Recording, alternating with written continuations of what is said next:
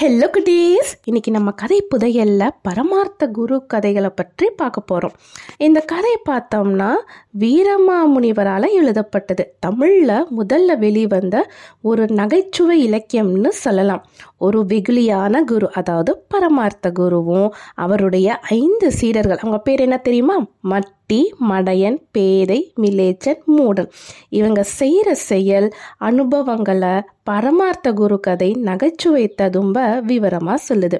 பேருக்கேற்ற மாதிரி தான் அவங்களுடைய குணமும் இருந்தது. சரி நம்ம கதைக்குள்ளார போகலாம் முதல் கதை மூடர்களுக்கு முட்டாள் குரு.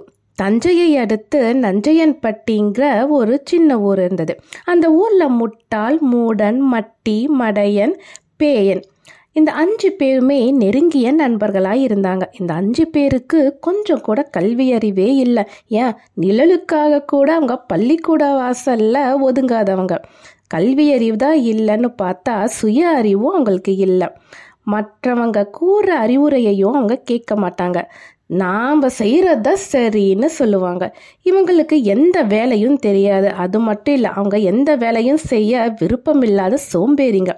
இவங்களுக்கு பேருக்கேற்ற மாதிரி தான் செய்கிற செயல்களும் இருக்கும். பொதுவாக இவங்களுக்கு அறிவே இல்லை. உலக அனுபவம் கிடையாது. வேலை செஞ்சு பிழைக்க வகையும் தெரியாது. இவங்களுக்கு ஒன்றுமே செய்ய தெரியாதுங்கிறதுனால வயிறு சும்மா இருக்குமா? வயிறு பசியால் வாடும் போதெல்லாம் கை நீட்டி ஏதாவது கேட்டு சாப்பிட முடிஞ்சதை தவிர வயிறார சாப்பிட முடியாமல் இருந்தாங்க. எங்கேயாச்சும் போய் உணவு கேட்டாலும் என்ன தெரியுமா சொல்லுவாங்க? உடம்பை இப்படி வளர்த்து வச்சிருக்கீங்களே எங்கேயாச்சும் கூலி வேலை செஞ்சு பிழைக்க கூடாதான்னு ஏளனமாக சொல்லுவாங்க. ஊரில் எல்லாரும் இவங்களை ஏளனமாகவும் கிண்டலாகவும் பேசினதுனால சொந்த ஊரை விட்டு வெளியூருக்கு போனால் பிழைத்து கொள்ளலான்னு தீர்மானம் செஞ்சு வெளியூருக்கு போய்கிட்டு இருந்தாங்க.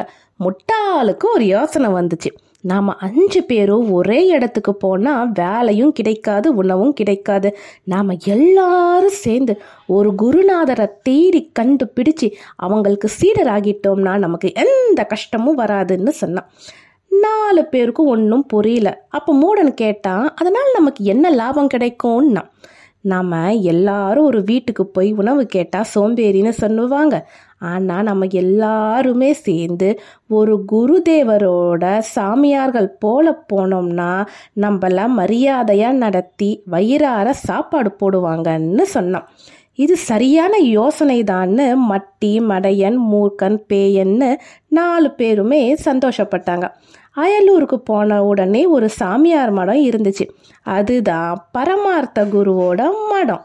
அங்கே போன அஞ்சு பேரும் அவங்களோட நிலையை கூறி சீடர்களாக எங்களை ஏற்றுக்கோங்கன்னு கேட்டாங்க.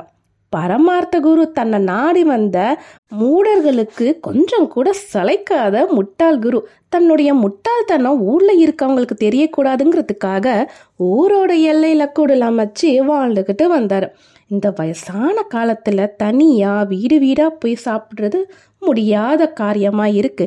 இவங்களை நம்ம சீடர்களை ஏற்றுக்கிட்டோம்னா இவங்களை அனுப்பி அவங்க கொண்டுட்டு வர உணவை நிம்மதியாக சாப்பிட்டு தூங்கி காலத்தை கழிச்சிடலாம்னு நினச்சி இந்த அஞ்சு பேரையும் சீடர்களாக ஏற்றுக்கிட்டாரு இந்த அஞ்சு மூடர்களுக்கும் பரமார்த்த குரு ஆனாரு.